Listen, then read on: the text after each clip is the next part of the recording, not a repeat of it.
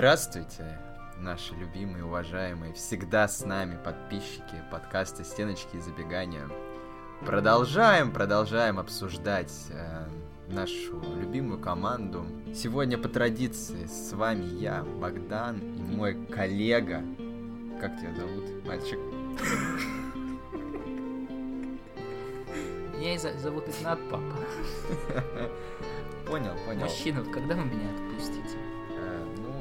Вместе с Виторией пойдешь отсюда. Только, видимо, никогда получается. Продолжается великолепная серия «Спартака». Клуб нас продолжает радовать результатами. Сегодня сыграли великолепный матч с Краснодаром. Вообще счет не по игре. Судья возвращается, возвращается судейские скандалы, о которых мы давно не говорили. Судья Крот. Судья, да, именно. 2 минуты добавили вместо 3. То есть все было против «Спартака» сегодня. Да, вообще-то счет должен был быть 3-1, потому что совершенно я уверен в том, что Айртон не фалил. Судья на Ларсене пенальти не засчитал. Попытаемся сейчас конструктивно разобрать этот матч. В общем, подкаст «Стеночки и забегания» сегодня, кстати, записывается под небольшим градусом, так сказать, высокое напряжение, я имею в виду. Давай, Игнат, традиционный спич хейта, поноса в сторону Витории. Давай, традиционно. Во-первых, что я хочу сказать, чтобы все сразу не выключали, сразу предупредить, что выпуск у нас сегодня насыщенный, практически как рацион Георгия Джики, капитана «Спартака». И у нас сегодня и «Спартак», и «Витория», и поножовщина, и сборная России, и молодежная сборная России. И даже бонусом у нас сегодня «Спартак 2», то есть тем будет много. Если есть какие-то особенные фанаты Руи Витории, которые не готовы слушать критику, то они могут в этот момент сейчас поставить паузу, покушать, попить, промотать и дождаться более приятного для себя момента. Ну что, будем говорить языком голой статистики.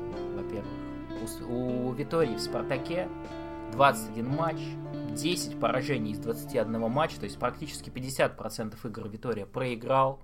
Прямо сейчас 7 матчей «Спартак» уже не выигрывает. Находится теперь на 10-м месте, но мы все еще, судя по всему, не видим флагов и баннеров с текстом, когда уже он уйдет. Почему? Все это не повод выгнать Виторию. Скажи мне, пожалуйста.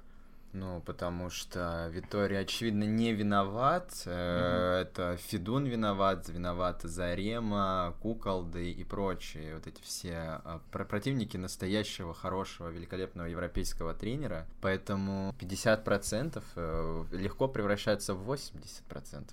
Нужно просто подождать еще 15 матчей, и статистика придет к какому-то другому знаменателю, я думаю. Поэтому рано еще. И понимаешь, даже математически, если «Спартак» выиграет следующие 15 матчей, то будет статистика 75%. Ты так быстро посчитал сейчас? Я так ляпнул, если что. В общем, что хочется сказать. Сегодня, я не знаю уже, может быть, это действительно такая акция против нашего великолепного тренера, вот этот переводчик несчастный, который просто перевирает все, что говорит португальский специалист. Но сегодня после матча, во-первых, пресс-конференция была какая-то фантомная, мы так и не поняли, где она проходила, случайно нашли аудиозапись с нее, и снова Руи Витория сообщил, что сложно принять этот результат, мяч не заходит в ворота, мы заслужили больше 1 гола, и там 2 минуты добавили, я такого никогда не видел, вот тут большой опыт тренерский у Руи Витории, никогда он не видел 2 добавленные минуты, видал всегда только 3, 1, 4 и так далее. Ну, в общем, опять вот эти жалкие оправдания, и буквально ничего, по сути, не сказано, то есть «Спартак» 50% матчей проиграл.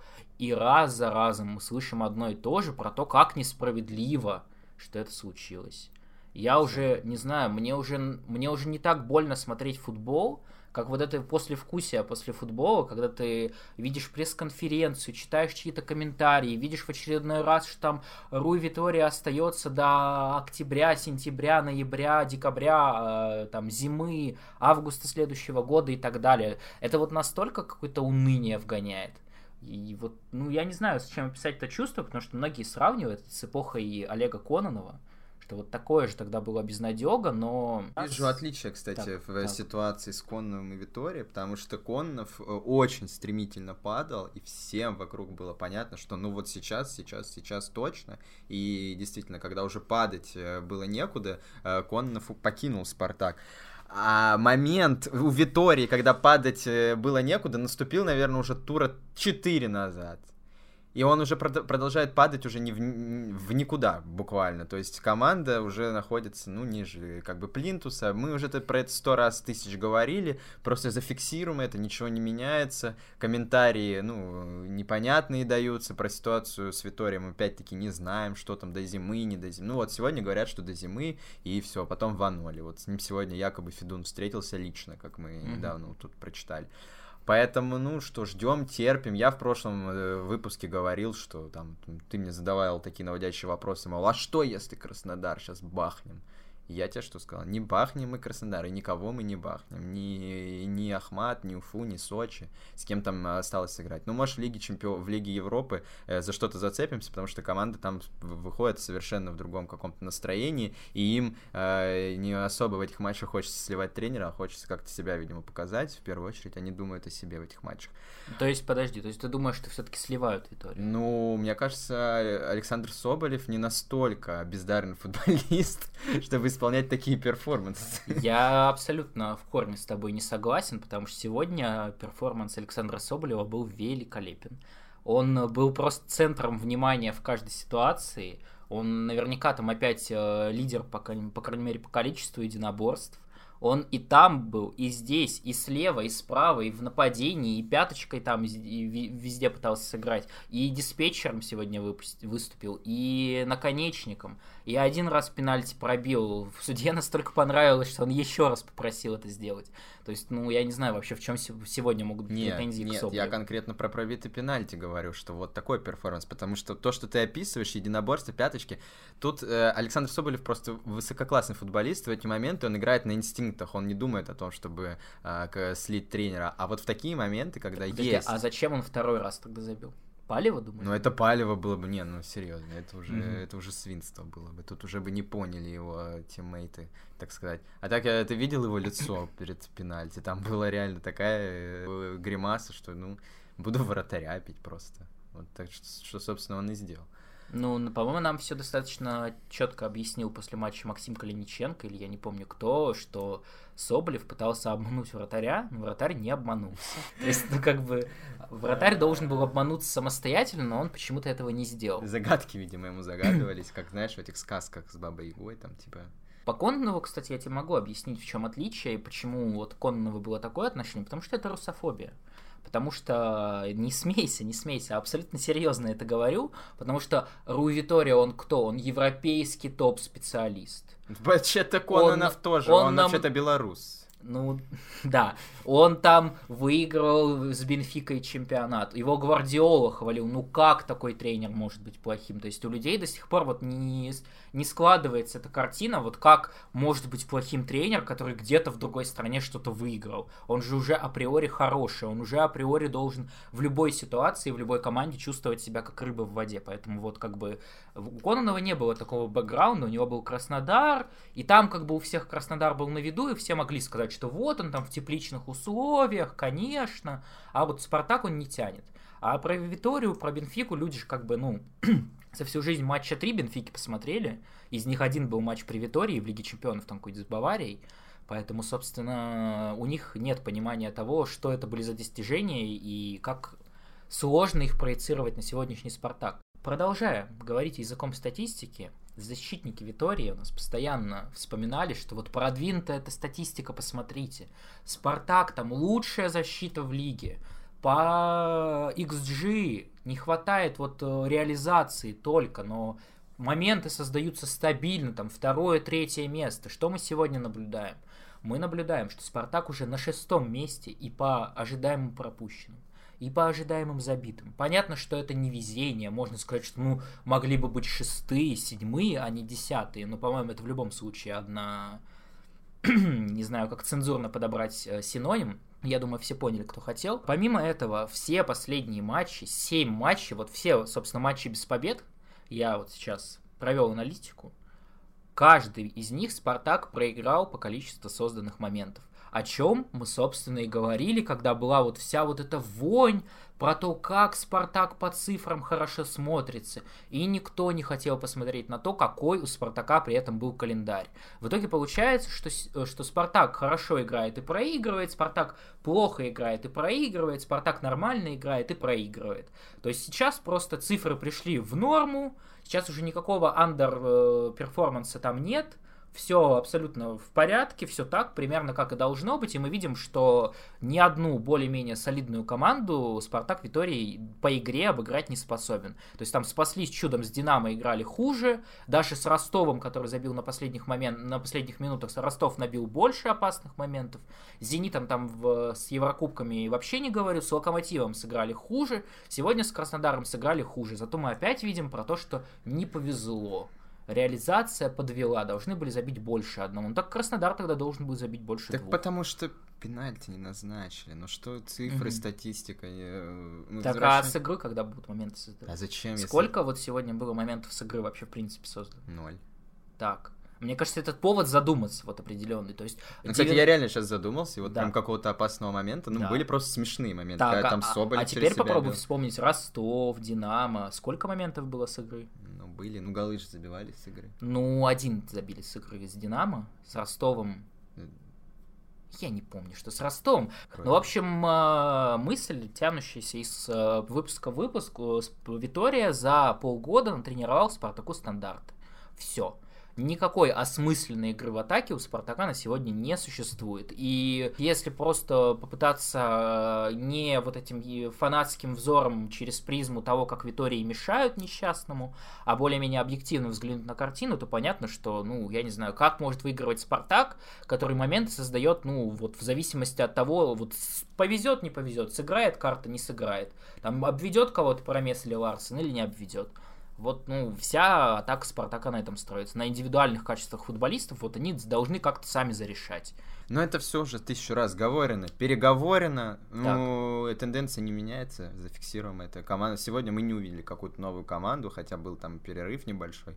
Можно, было, в общем, у Витории время что-то вдруг придумать, что-то подкорректировать за эти 10 дней, пока играла наша великолепная сборная, но, увы, как я и говорил, у меня нет, например, веры, что вообще до конца календарного сезона что-то изменится. Так что Витория уже в очередной раз посылаем нами, да, далеко и надолго. Так, собственно, в связи с этим вопрос. Леонид Арнольдович у нас всегда славился тем, что терпение — это не его сильная сторона. «Спартак» увольнял тренеров там лет 10 назад с 2-го места, с 3-го места, вот просто за то, что там потеряли шансы бороться за чемпионство в этом году, и там увольняли Федотовых, там Черчесовых увольняли за один провал в Еврокубках, увольняли Карпиных там с 3-й строчки, увольняли Карреру, который до этого был чемпионом, увольняли Эмери, который прекрасно стартовал, потом забуксовал. То есть всегда говорили, что Федун у нас человек не самый терпеливый, и он как бы принимает импульсивные решения.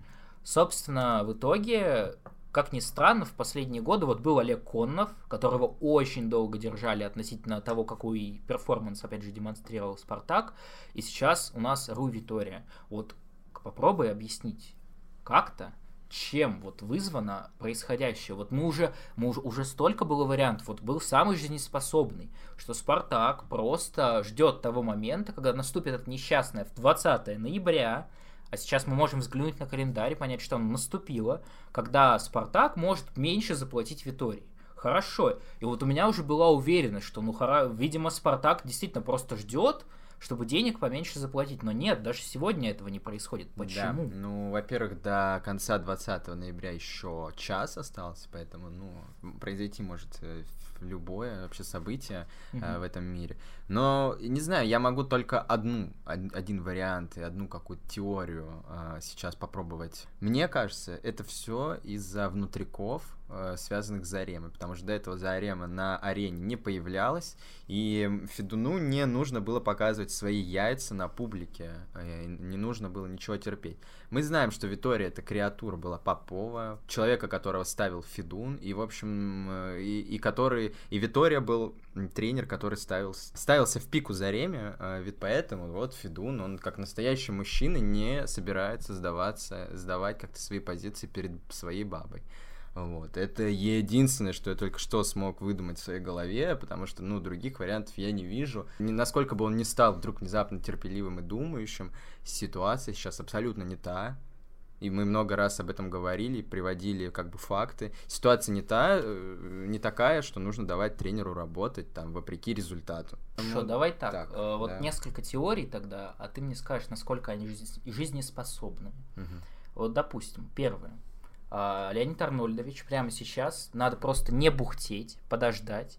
И Леонид Арнольдович там привезет Зидана, кто там еще свободен.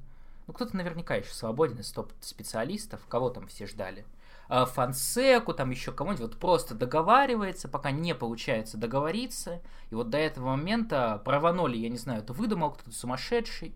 А до этого момента вот просто Виторию не снимают, чтобы просто новый тренер сразу пришел, как только с ним договорятся. Так, насколько, по-твоему, давай, 100, из 100% сколько ты даешь на такой вариант? 1% даю на такой вариант, потому что такие какие-то мувы, шахматные абсолютно многоходовочки, я думаю, сам Федун создать не способен, для этого ему нужны какие-то грамотные советники, а у него в советниках клоуны. Плюс у клуба до сих пор нету менеджера там генерального. Генеральный есть, Евгений Мележиков. Ну, вот спортивного нет. Спортивного менеджера нет, да, и поэтому сомневаюсь уж я очень в компетенции Федуна вот какие-то такие многоходовочки устраивать. Поэтому 1% даю. И тренеры, что, Зидан вообще-то в Манчестер Юнайтед уже. Фонсека тоже там непонятно чем занимается, как бы, ну, что ждать. И тем более, опять-таки, сегодня мы слышим, что Федун лично встретился с Ваноли. И мы подождем, конечно, еще пару дней, не будем как бы в розовых очках, как ты хочешь, и не будем верить Ваноли. Но если через там сутки никто это не опровергнет, то... Ну, так а как можно опровергнуть? Я могу сказать, что Федун встречался с Марией Курниковой. Нет, ну такие вещи очень быстро пресс-атташе комментирует. На этой неделе было, например, Зобнин. Уже 10 раз комментировал пресс-атташе, говорил, что никакого Ваноли, никаких переговоров нет, это все вранье. Ну, то есть, как бы, тоже верить этим словам, это ж, вообще, это старый мем про Спартак. Я помню еще со времен Карпина, когда были постоянно шутки, если Карпин сказал, что футболиста не будет, что это вранье, слухи, переговоров нет, значит, можете его ждать. Так я точно помню, было, когда Дениса Глушакова из «Локомотива» подписывали, там Карпин раза 3 сказал: «Нет, вы чего, смеетесь, там из конкурента, как, кто нам его отпустит, кто продаст, это все вранье, не верите». Там неделя прошла, и Глушаков подписал контракт официально. Так, собственно говоря, видишь, если такой логики. Да, так вот, и вторая теория, я больше не придумал, вторая.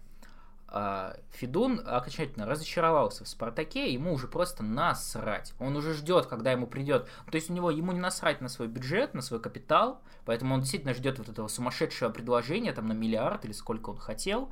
Ему уже вообще все равно. Витория, пускай там что-то делает, ему, как бы, ему до лампочки, он сидит у себя, занимается своими другими делами и просто ждет, когда уже можно будет спихнуть этот несчастный актив, перестать слушать гадости и оскорбления. Ну, тоже об этом много говорили люди, что все-таки Федун, там, несмотря на неудачи свои, вот он, для него все равно Спартак — это какая-то игрушка такая. Может быть, не самая любимая, но дорогая сердцу где-то. В глубине души, в общем, мне кажется, он любит Спартак, поэтому явно у него нет каких-то финансовых проблем, он в этом году стал еще богаче, как мы знаем. Я поэтому в такой вариант не верю. В общем, поэтому я остановлюсь на своей теории. Это абсолютно семейные внутрики клана Федунов. Вот этот Федунариум, как говорится, в нем там все это кипит, говно бурлит, грубо говоря, на кухне, и все решается. Поэтому надеюсь, что Федуну или Зареме все-таки кто-то в этой междоусобице братской, семейной, кто-то одержит верх, и мы наконец-то увидим... тренера нормального и спортивного директора вот в ближайшее время решающий шаг. То есть ты уверен, что неважно, кто победит, нормальный тренер и спортивный директор будут? Конечно. Все-таки бухтеть не надо? Надо подгонять. Побольше бухтеть. Нет, понял. Надо подгонять, потому что все эти ожидания уже очень сильно затянулись, и ждать уже, некуда просто. Все, Спартак там в скольки очках уже отстыках, то есть там реально 6-7 очков. И это еще не играли там некоторые команды, еще тур только начался. А там до первой четверки уже тоже 7 очков, или сколько там, 6 очков. До первого места 12. Вспомните, 14. В прошлом году в это время было сколько? 1 очко от бомжей. 1. И мы такие, вот.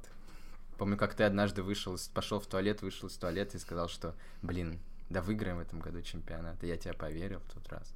Ну, были близки. Справедливости ради. Да.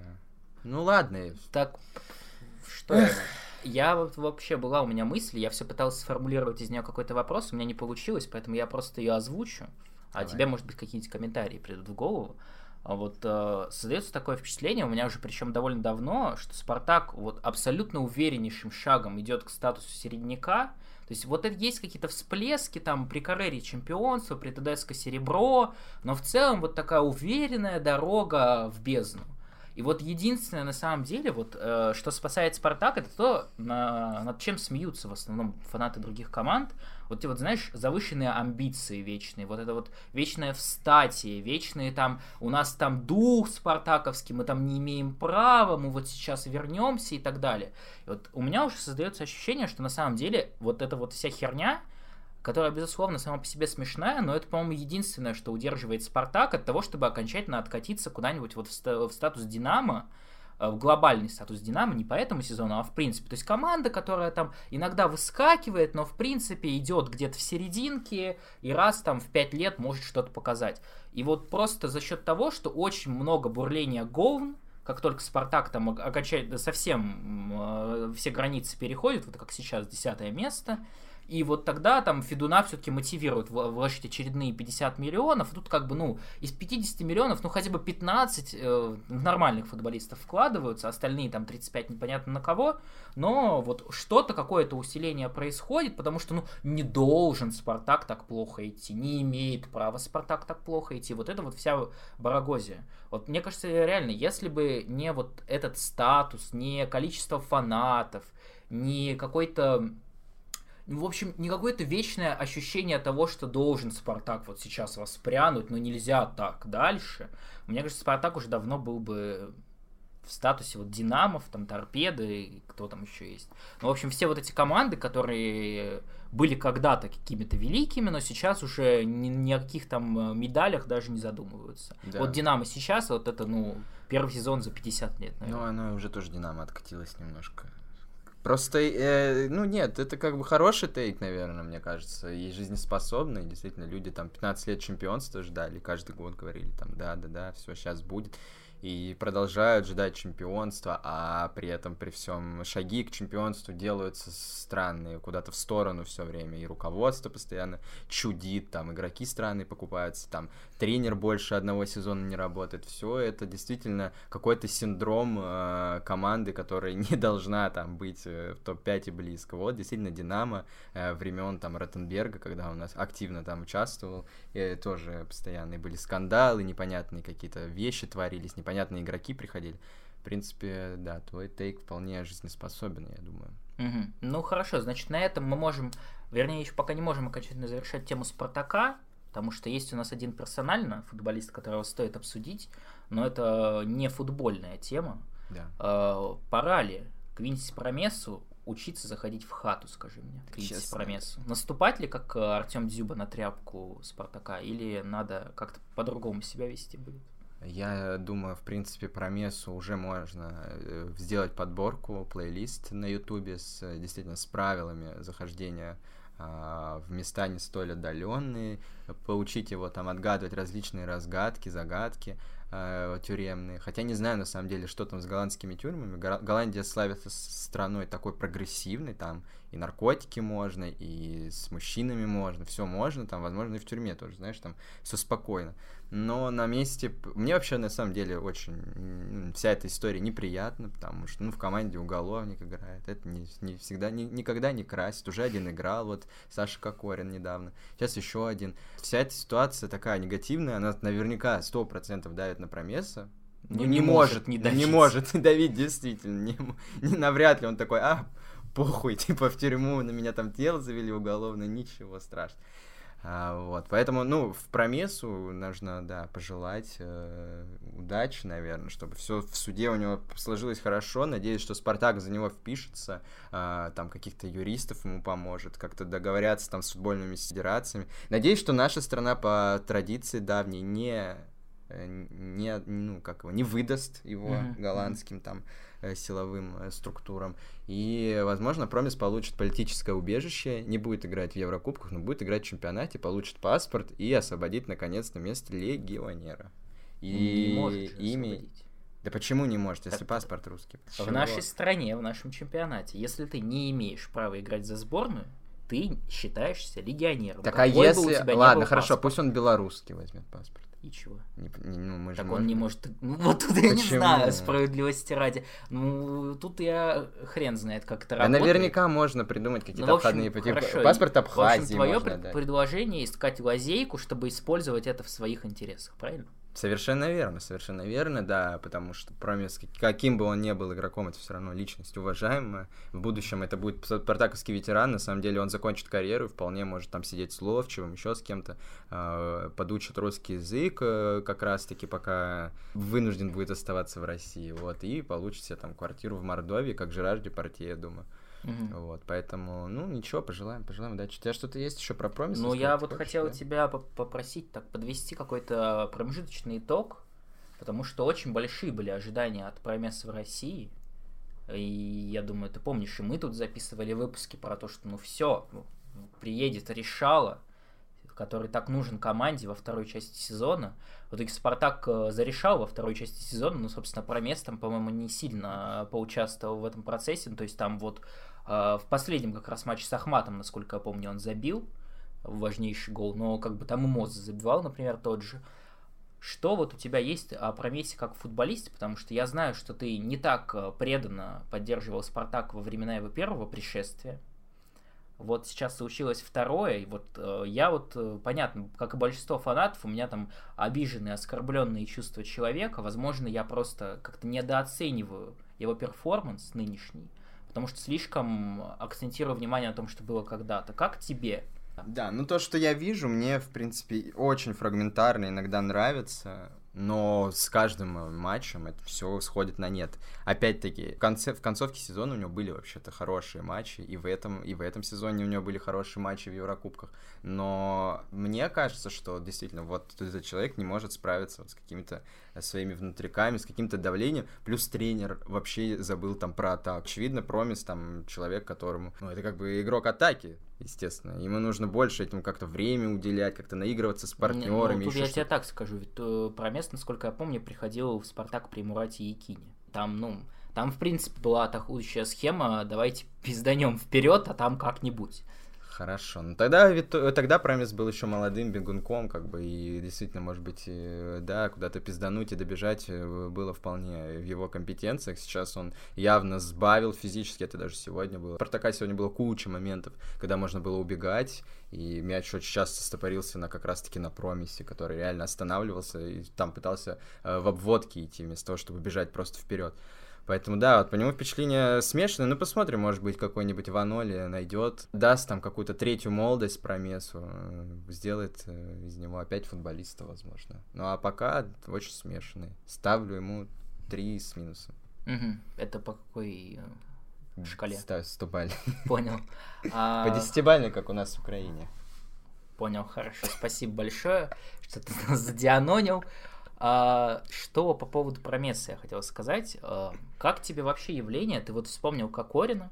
Так. Есть Промес, а вообще-то еще был такой футболист, как Эммануэль Эменике, которого все любили в России, но на самом деле он из Турции приехал только потому, что его там тоже посадить угрожали. То есть за последние, получается, 15 лет в Спартаке как минимум 3 почти уголовника или в некоторых случаях даже уголовника побывало. Еще после Спартака, конечно, но все-таки Роман Широков чуть не загремел. То есть 4 человека. Еременко еще был. Еременко еще был, да. То есть, ну, там я даже не знаю, как это трактовать, но, в общем, тоже такой спорный персонаж. Как тебе вообще, в общем, такой жизненный вопрос, скажем так, не совсем футбольный. Можем ли мы терпеть в своей команде вот футболистов с такой запятнанной репутацией? И зависит ли наша оценка от их игры на футбольном поле? То есть вот человек, я не знаю, отрыл какие-то гадости полнейшие. Вот представляешь, что Спартак сейчас был бы... Я, кстати, у меня есть предложение к Спартаку на этой почве. Бенджамин Менди играет в Манчестер Сити, но уже не играет в Манчестер Сити, но я посоветовал присмотреться к этому футболисту. Он играет на проблемной позиции для Спартака. И вот такой типаж, я бы сказал, у него подходящий. Но вот возвращаясь к вопросу, можем ли мы вообще принимать в своих рядах красно-белых, чистых духом людей, вот уголовников практически, буквально, как ты и сказал. Еще, кстати, можно этого Эрнандеса, второго брата. Да. Ну, там не спартаковская история, скажем так, там слишком уж мягко. Не, я на твой вопрос, тебе как бы встречный вопрос задать. Ты вор, вот, или кто, или мужик? Как бы от твоего ответа будет зависеть дальнейший разговор. Не, у меня лично нет никаких таких предубеждений по поводу игроков, попавших в какие-то ситуации, там, жизненно, потому что, ну... От сумы и от чего там еще? От тюрьмы как раз-таки не зарекайся, поэтому это наша русская стародавняя поговорка. Но, я-то не против, но на самом деле мы можем как бы проследить вообще историю таких футболистов, которые были там в тюрьме или еще где-то, у них обычно ничего особо не получалось. То есть Саша Кокорин, ну, именно если брать Спартак, не получилось. Еременко тоже там не сильно задержался. Ну, именики только, да, но он там не русский, скажем так, не русскоговорящий. Ну, так как раз у нас сейчас подобный пример. Вот, ну, Промес до этого просто же был как бы в России, он же, можно сказать, наш, поэтому... У Промеса же это, кстати, тоже не первая история, на самом деле. У него еще была история там, с каким-то избиением то ли жены, то ли девушки, за которой он откупился благополучно, или что-то в таком духе. Ну, это вообще история даже. Ну, это очень давнишняя история, прохладная, насколько я помню. Какая-то, да. Ну, в общем, мне нет никаких предубеждений, но вот опять-таки мы не можем там ни одного примера привести, когда такой игрок с какой-то там запятнанной абсолютно историей в прошлом, там, с каким-то криминалом, вдруг там становился каким-то суперфутболистом, поэтому, ну почему нет? Ну, если, вот представляешь, Криштиану Роналду сейчас посадят, он посадят на полгода там за мужеложество, если вдруг эту статью, например, в Британии ведут неожиданно, и ему скажут, все, Спартак, приходи, мы же не будем против. Вот за таких, блядь, я как этот Егор Шип, сука. Мне единственный, кто в голову пришел, Криштиану Роналду. Креру, да. Надеюсь, все смотрели на официальном канале Спартака сегодняшнюю послематчевую аналитику вместе с Павлом Масловым, Русланом Литвиновым, Никитой Баженовым и Егором Шипом. В общем, все легенды Спартака были на месте. Да, очень качественный контент. Так что так, хотел сказать. Ну, ты вообще ответил на мой вопрос своим тейком про Криштиану Роналду, что ты готов принять хорошего футболиста, даже если вот у него какое-то пятно было в жизни. Не, если наркоман, то нет. Если наркоман, педофил или какой-то... Или, например, вот тоже статья очень такая неприятная, например, оскорбление чувства верующих. Если вот в таких вещах запятнан, то я против, конечно. Хорошо, я понял. А если просто вор, есть какие-то определенные границы, которые не стоит переходить, но поножовщина в них, естественно, не входит. Поэтому на этом мы заканчиваем тему. И так вот... Чтобы закончить со всеми Спартаками, поступил у нас запрос в нашем великолепном платном чатике, к которому мы всегда прислушиваемся, друзья, подчерпываем там темы для выпусков в том числе, и общаемся со своей аудиторией, поэтому обязательно подписывайтесь. Так вот. Так, давай я тебе задам вопрос сейчас про Спартак. Боишься, что я сейчас тебя спрошу? Потому что я не совсем, наверное, в контексте. Я, конечно, знаю, что Спартак 2 опять вернулся там в какую-то абсолютно форму Пилипчука. У них там еще больше сейчас идет серия без побед. Там 9 матчей, вообще какая-то катастрофа полнейшая. Но при этом, да, у нас Спартак тоже сейчас далеко не на коне. Когда, если не сейчас, можно попробовать каких-то молодых футболистов как-то встраивать в состав. Плюс сейчас еще и травм много. Сегодня в центре поля вообще не было ни Хендрикса, там, ни Зобнина. Вообще, то есть ставь любого, в принципе, там на какие-то минуты, давай ему молодняк. Но Руи Витория не делает этого. Почему? Почему? Тебе такой вопрос. Потому что в Спартаке 2 игроки эти, не какие-то еще не квалифицированные, или потому что Руи Витория дебил и вообще не разбирается в футболе и футболистах. Как ты в лоб решил прям не оставить ни отходного пути.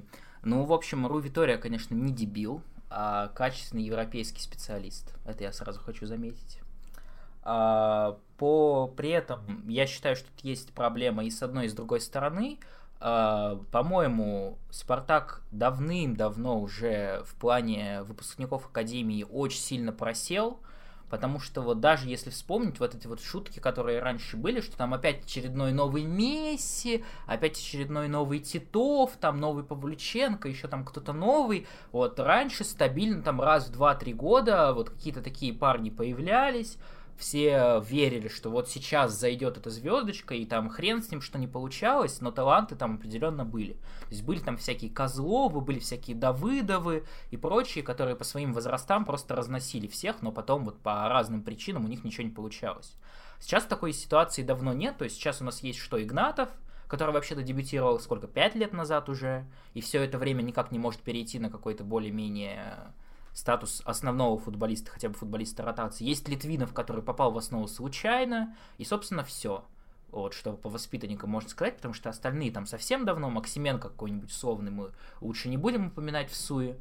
В общем, эта проблема, я думаю, больше нам не Руи Витория, а проблема Спартака, потому что мы можем уже как-то, подвести черту, что за последние годы, нет просто талантливых воспитанников, которые попадают в клуб не потому, что они воспитанники, не потому, что и у них есть российский паспорт, а вот потому, что их там долго ведут, долго мы читаем статьи про то, что вот очередной молодой талант, вот мы сейчас он сейчас вырастет, станет там новым кем-то и так далее. Вот как сейчас мы видим там про Захаряна в Динамо. Причем там не единственный Захарян в Динамо, там есть Тюкавин, есть еще более молодые ребята. Собственно, небольшие бюджеты, я думаю, рано или поздно должны были сыграть свою роль, а Спартак довольно давно уже намного меньше почему-то стал вкладываться в академии. Видимо, последние плоды какие-то были, а сейчас уже часто я вижу, что там какого-то молодого перехватил там «Зенит», какого-то «Локомотив». В общем, все какие-то ребята разъезжаются. И в итоге, я думаю, что если бы мы сегодня увидели там Сунгатуллиных или Денисовых, мы бы, конечно, мрачно-мрачно прихуели. Потому что, даже вот по Литвинову, по которому там было первое такое стартовое яркое впечатление, со временем как-то стало все это помрачнее.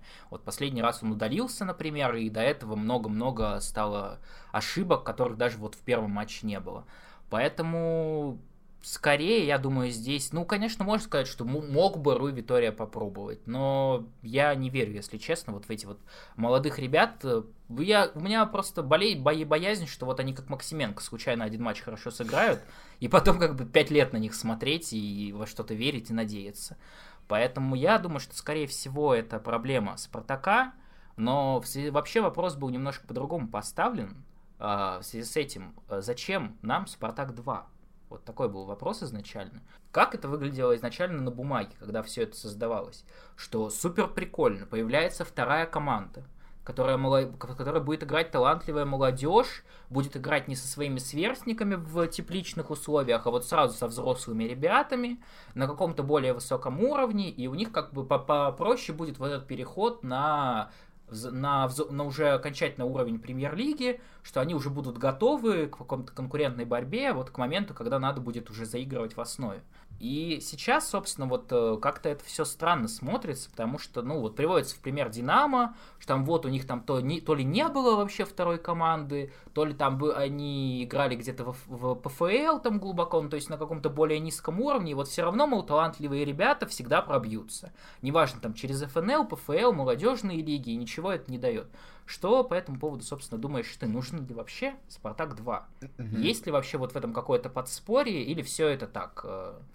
Да, вообще в этом году Спартак 2 неплохо начал. Была прям какая-то у них яркая серия, они шли достаточно высоко, и в этот момент можно было сказать: вау, Спартак 2 классно, сейчас откуда-то кто-то оттуда попрет, но, видимо, это какая-то была разовая вспышка. Я не уверен, не могу поддержать твой тейк в том плане, что там, наверное, какие-то плохие игроки. Я не знаю, честно, какие там игроки. Может быть, Денисов, там Шипов, это какие-то гении. абсолютнейшие. Но я не смотрел матч, не могу точно сказать, цифр не видел. Я, знаешь, еще вот мне почему не нравится вообще концепция «Спартака-2», потому что еще, и помимо того, что это какая-то там подспорье для молодых, это еще всегда подавалось, что вот там могут игроки какие-то, которые там сейчас не в форме, или, например, сейчас в основе лишние в составе, вот они там могут получать игровую практику, и как бы их не нужно будет там в аренду давать, они будут на виду, если что, их всегда можно будет вернуть. Но оказалось, что это вообще модель не жизнеспособная, потому что для этих игроков «Спартак-2» просто становится каким-то кладбищем. Нет у нас ни одного примера, что Ташаев туда уходил, что там Гулиев, что Гапонов отправляли, там Кутепова, Селихова, Педро Рошу. Можно этот список бесконечно продолжать. Никто из них там не смог зажечь, потому что у таких игроков с миллионными зарплатами не стоит член на ФНЛ. Это как бы констатация факта. И поэтому, да, наверное, «Спартак-2» это, ну, там не супер какой-то охрененный вариант. Может быть, стоит действительно в ПФЛ заявиться, потому что, ну, отказываться от второго состава, наверное, ну, не стоит. Не знаю, действительно, как там у «Динамо», но мне кажется, все-таки у «Динамо» есть какая-то команда в ПФЛ. Ну, она, если и есть, то она явно появилась позже. Ну, окей. Ну, как-то нужно все равно это направление развивать, но именно ФНЛ это, ну, вот, не работает, потому что ФНЛ как бы такая... Чемпионат специфический, скажем так. Поэтому я думаю, в принципе, про «Спартак», да, в общем, про всю эту большую классную систему мы на сегодня, в общем, прекратим разговор и перейдем к теме очень нас волнующей, в скобочках нет, но на самом деле все равно есть что обсудить. Это сборная Карпина, которая... Не хочу говорить все-таки позорно, потому что слишком много было в этом матче трагедии и драмы, вообще сюжет такой был, знаете, ну, абсолютно голливудский, не знаю, нетфликсовский, по накалу страстей, вообще по сценарию, была ужасная погода. Матч, я такого вообще не видел, я реально не помню, чтобы в чемпионате России вот такое был стадион, на который вот просто в первые 5 минут превратился просто в одну большую лужу. Я не знаю, у них там что, нет никакой ливневки, я не знаю, там какие-то вообще спецы есть. Вот у меня один вопрос как бы к Федерации футбола хорватской, что это было, поэтому стоит ли вообще Валеру винить во всем этом? Ты как вот вообще считаешь? Валера-то, мы его вот похвалили после матча с Кипром, так осторожно. Ну что, Валера обосрался? Или мы не можем это вот? Ты конкретно? Ну, как? Я уж тогда сказал, я, собственно, от этого не отказываюсь, что Валера уже на тот момент не обосрался, потому что, в принципе, ну, задача выходить там с первого места на чемпионат мира, это такая очень, очень оптимистичная задача для сборной России сегодняшней, да и не сегодняшняя, а, по-моему, глобально. Это так, ну, история повезет, не повезет. Поэтому Валера не потерял очки там, где не стоило их терять. Собственно, взял максимальное количество очков со всеми соперниками, кроме Хорватии, в первом матче на тот момент. Поэтому, ну, а тут как бы... Уж, опять же, свезло бы или не свезло. И причем даже вот при этом сюжете матча до 81 минуты еще была вероятность, что как бы опять Валера проскочит. Но там потом случилась действительно трагедия, которую мы все и ждали. Но, конечно, вот настолько печального зрелища сложно было представить, потому что даже в первом матче с Хорватией, где там были 0-0, где, конечно, хорваты были ближе к победе, но как-то хотя бы в первые 15-20 минут Россия там показала зубы, попытались агрессивно играть, даже в какой-то прессинг попытались, а здесь прям с первых минут отошли назад. По плохой погоде, вообще не связывая это с Карпиным, но при этом я вот часто слышал аргументы после матча, что вот, да, вот если бы там была нормальная погода, нормальный стадион, наш бы вообще там разгромили 4-0. И чё?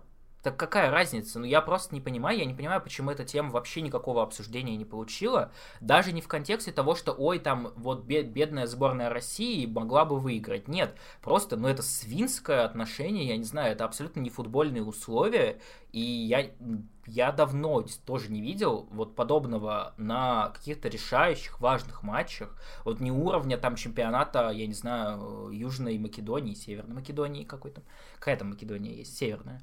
Всякие есть.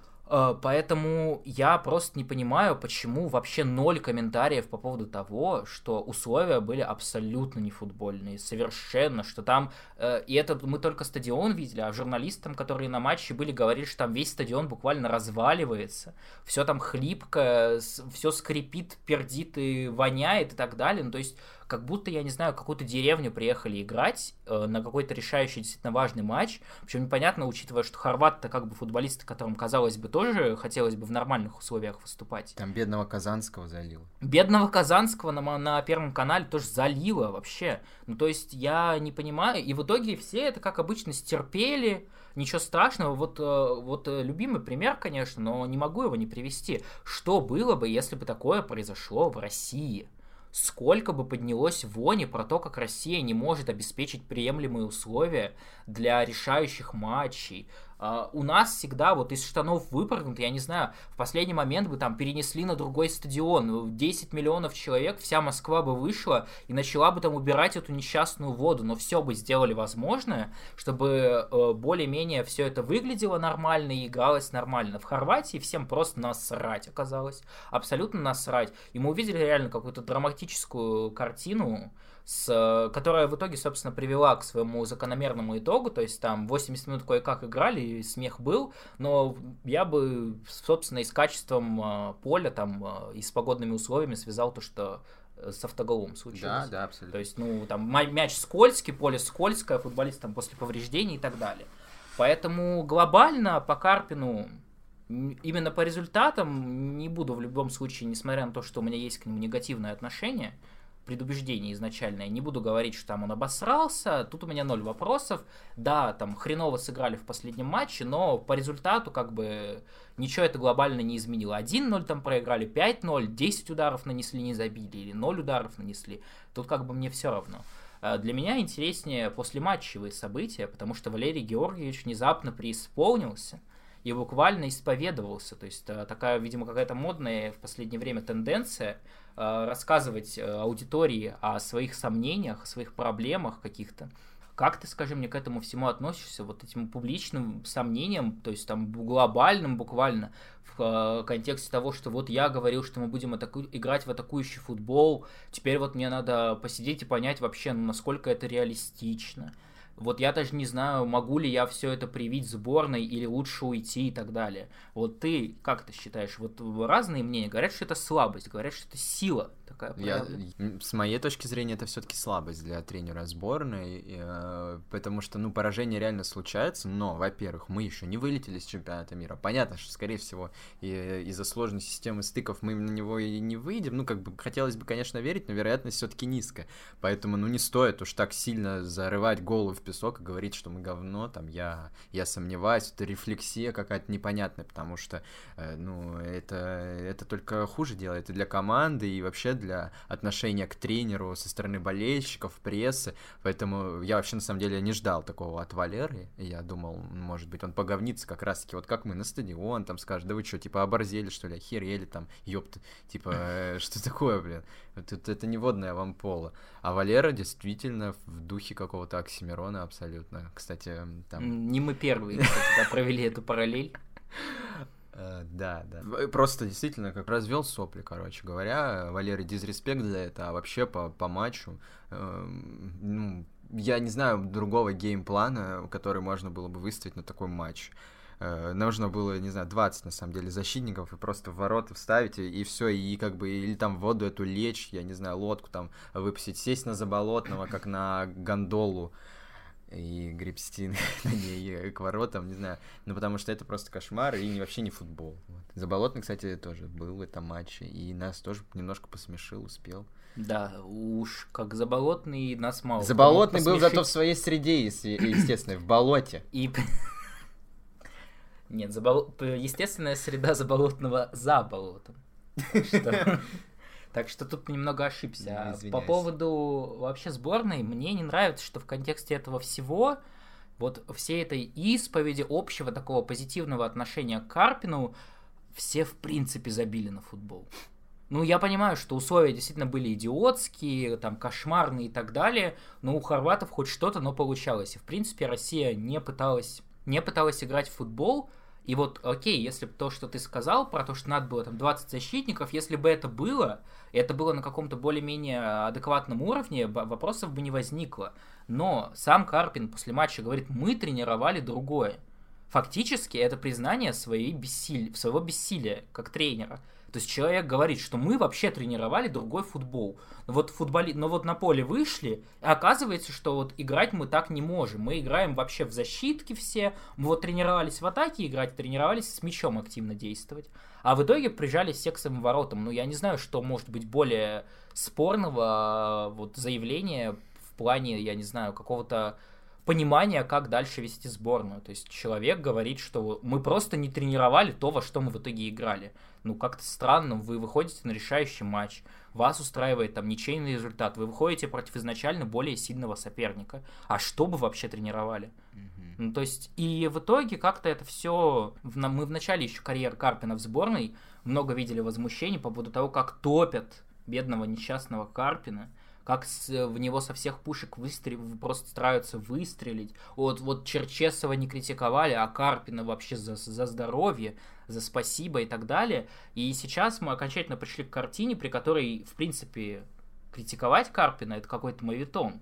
Нельзя так делать. Вот Карпин какой-то святой. Буквально вот мы видим, что какая-то там премия очередная «Лучший тренер года» в России во всех видах спорта. Туда вот Карпин попал как номинант. Очень, конечно, интересно, за что это. Вот за зону вылета с Ростовом перед тем, как он уволился, или за то же второе место, на котором он принял сборную и на которую она осталась. То есть, ну вот секта имени Валерия Карпина — это такое... Палка о двух концах. С одной стороны, хорошо, что за сборную действительно в большей степени начали болеть, потому что, ну, переживать за сборную Черчесова было совсем сложно. Там, ну, очень было тебя тяжело заставить, вот все вот эти вот армейские шуточки, приколы, все вот эти вот «я генерал своей страны» и так далее, вот эта вся поебистика, это, конечно, вообще с ума сойти можно было. То есть Валера сделал главное, за что, наверное, может быть, его и звали, он как-то объединил вокруг себя фанатов. Но вот с другой стороны, это уже превращается в какую-то секту имени Карпина, действительно. Потому что бесконечные восхищения, что бы ни происходило на поле, там все респектуют тому, как Карпин зато честно признался, что обосрались. Так а обосрались-то почему? Почему обосрались-то, непонятно. Нет, так и надо было так и сказать, что мы обосрались, а не говорить, что ой, мы хотели вообще там в другой футбол, но я чмо. Вот такие тейки, они слишком жалко выглядят, потому что тейк «я обосрался» я бы, например, лично принял. Ну, бог с ним, с Валерой, потому что, на самом деле, не все еще потеряно, повторюсь. Может быть, чудо произойдет, и мы выйдем. Неизвестно, как бы, что там будет. Если вдруг Валера все распустил нюни и там ищет себе психиатра, там, психолога эстонского, у нас есть, как бы, подходящая кандидатура. Это Михаил Галактионов, гениальнейший тренер, кстати, о котором, по-моему, я даже в подкасте говорил, что в шуточной форме. Еще в прошлом, еще весной, когда сборная где-то играла на чемпионате Европы молодежном, когда они там бодро начали, говорил, что вот, на самом деле, готовый тренер для сборной, но, видимо, вот сейчас уж действительно можно об этом говорить серьезно, потому что наша молодежка бахнула Испанию, и такого не было никогда, насколько я понимаю, чтобы испанцев, у которых всегда крутое поколение, их кто-то там выиграл, причем выиграли, как я понимаю, потому что я сам матч не смотрел, к сожалению, выиграли действительно на классе, вообще в одну калитку, грубо говоря, если брать там статистику, владение мячом, там удары по воротам, туда-сюда. В контексте этого мы сейчас это разберем. Еще поговорим о том, что лидерами этой сборной являются наши пацаны. Вот, mm-hmm. Ты матч смотрел, есть у тебя какие-то вообще конкретные мысли по Галактионову и молодежке? Ну, во-первых, конечно, хочется сказать, что сейчас эта мысль какая-то популистская немного, про Галактионову сборной. Я не осуждаю, в смысле, я оправдываю, что я, в принципе, тоже ее придерживаюсь, что это как вариант неплохо. Но вот после всех этих восхищений... Не мы одни, наверное, обратили на это внимание, и сейчас это немного популистски будет воспринято, что вот мы присоседились к успеху, и как бы, ну, не следим за темой, но вот теперь вообще пытаемся... Вообще, ты же говорю, весной еще говорю. Ну вот, да, но так люди, что я old, люди забывают хорошее, помнят только плохое. Вот, но я действительно смотрел матч, и у меня какие-то вот искренние впечатления от боления за какую-то команду своей страны, которых у меня давно не было от взрослой сборной России, потому что я видел, как пацаны реально играют в футбол. И я был вообще в абсолютном шоке, потому что я настолько отвык от этого впечатления, от этого чувства. Вот все вот эти вот россказни Валеры про то, что нам надо менять менталитет, проблема в менталитете, в психологии, там ребята вот боятся играть в атаку и так далее. И просто я включаю это, и я вижу, как пацаны переигрывают футболистов, которые играют там в Ла-лиге постоянно на уровне вообще кардинально отличающемся от РПЛ, а у нас там еще и не все в сборной хотя бы в РПЛ играют более-менее стабильно, но при этом им вообще ничего не мешает абсолютно синхронно всей команды прессинговать там буквально в 90 минуты, ведя в счете. При этом постоянно они, как только перехватывают мяч, они стараются сразу сыграть вперед. То есть вот в плане менталитета, вот всей этой истории, за которую пытается затирать Валера, который, собственно, был на стадионе, я не знаю, если бы у него есть какое-то чувство справедливости, на которое он пытается надавить всеми эти интервью, он должен прямо сейчас пойти к президенту Российского футбольного союза и сказать: извините, там, как его зовут? Дюков, короче, извини, Дюков. Вот я вот посмотрел молодежку, вот Михаил Галактионов, вот этот человек, который реально воплощает то, что я хотел бы воплотить. Берите его в основную сборную, вот он больше подходит, потому что, ну, правда, вообще великолепие, полнейшее, будоражащий воображение футбол был продемонстрирован. Так что надо прямо сейчас на Change.org тогда петицию подписывать? Ну, конечно, чтобы поменяться конечно, сборными. Потому что я смотрю там даже на футболистов, окей, там я каких-нибудь Агаларовых не часто вижу, и там тем более людей, которые в молодежках где-нибудь выступают в ФНЛ, но вот Умяров какой-нибудь, которому столько вестов раздают в Спартаке, но вот то, что я увидел реально в матче молодежной сборной, вот это реально лидер. Вот по-настоящему человек, который старается играть везде, постоянно всем подсказывает. И там передачки, ну вот сегодня мы увидели пару в матче Спартака с Краснодаром, а вот там это на каком-то постоянном уровне это выдает. То есть все как-то себя органично абсолютно чувствуют, и никто там ничего не сыт. А вот у Валеры почему-то все вот обосрались, у всех проблемы в голове, все боятся и так далее. Я понимаю, что, конечно, уровень давления другой. Что молодежка выиграла, все похвалили, молодежка проиграла, никто, в общем-то, особо внимания не обратил. Но вот в плане именно футбола, именно футбольных вещей, я не знаю, это какой-то запредельный уровень для, по-моему, наших сборных, любой вертикаль, там, любого возраста, я такого давно не видел. Поэтому, да, Михаил Галактионов, это просто качать будущее. Качать. Самое смешное, что его же даже уволить хотели после такого спорного перформанса на чемпионате Европы, как раз, по-моему. Потому что там играли хорошо, но, по-моему, всем проиграли. Исландию, по-моему, играли.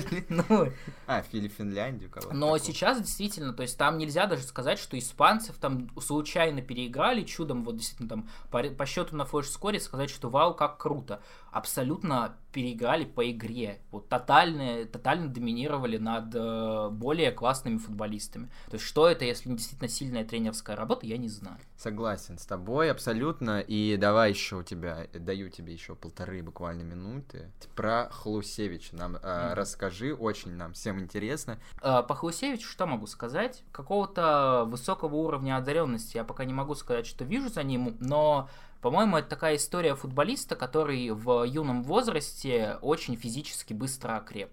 Потому что у него такие данные, вот, которых мало у кого в его возрасте, тем более в России, там большинство у нас щуплые какие-то, низкие или щуплые, или и то, и другое, как Умяров. А вот Хлусевич, там 1,80 метра, по-моему, как минимум, он еще при этом довольно крупный, у него стартовая скорость хорошая, ну то есть вот физически он переигрывает, вот в этом мое опасение, что... На уровне, вот, понятно, что он сейчас уже там за Тулу играет, какие-то успехи есть, но все равно в Спартаке это немножко другое. И на уровне, когда у него будет меньше пространства, в общем, как всегда, вот эта проблема переходов из команд низшей... Хотя, что я могу сказать сейчас про Спартак, я не знаю.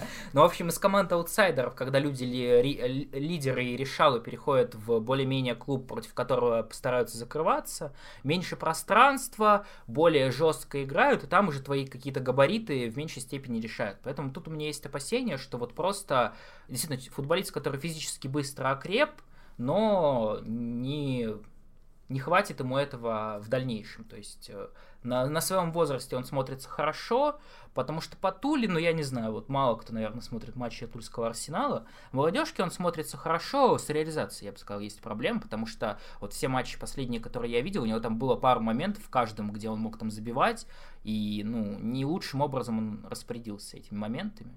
Но в целом, конечно, это хорошая, наверное, инвестиция в будущее. тем более учитывая его огромный функционал, его универсальность и так далее. Ну и да, и очень важно, знаешь, универсальность ее можно еще как-то где-то добавить. И у него еще смешная фамилия, которую можно очень смешно обыгрывать это различными матюками. Поэтому я, безусловно, за его трансфер всеми руками и ногами. Да, ну очень хорошо, что ты, конечно, посмотрел матч за нас всех, дал аналитику. По Хлусевичу, да, это невозможно не отметить его габариты, физические данные, потому что, в принципе, универсальность, там какой-то футбольный интеллект, это дело приходящее. На самом деле это может как-то там еще появиться, если тренер будет грамотный, если хороший штаб будет, вот, а габариты уже, ну, роста тебе ни один там физиотерапевт и веса не добавит, там, и мощностей каких-то. Вот, я думаю, мы на этом будем сегодня заканчивать наш замечательный подкаст. Не забывайте подписываться на нас вообще везде, где только можно. Давайте хотя бы подставим такую промежуточную цель в 300 подписчиков на Ютубе, там до конца, не знаю, года, там 350. Ну вот как-то перешагнем этот барьер. Подписывайтесь на наш Бусти чат, наш премиальный крутой супер вип, где мы обсуждаем вообще все, что только можно, все самое интересное. Вот как раз-таки можно нам там тему выпуска подсказать, одну из, обсудить в приятной компании. Подписывайтесь, стоит копейки. Огромная благодарность нашему премиум-патрону Хесусу25. И если, как и комментатор под нашим предыдущим роликом, вы хотите отправить нас работать в Яндекс.Такси, обязательно пишите об этом, желательно в большом количестве комментариев, чтобы продвигать нас еще больше. Да, ждем матч с Наполи, который уже буквально там на днях будет. Помимо этого, все держим крестики за нашего КБ-брата Яна Непомнящего, который в этот же день, когда и будет Наполи, начинает свою шахматную, матч за шахматную корону. Главное, этой неделе. Чтобы он не забыл на него приехать. На этой неделе еще и биатлон начинается. В общем, просто спортивное какое-то пиршество будет у нас. За всем будем следить. Обязательно будем о всем рассказывать. И про биатлон мы расскажем, и про Яна. Конечно, все будет в нашем премиум-чате, естественно. Поэтому подписывайтесь на нас. Все. Я все, что хотел, сказал. До свидания. До свидания.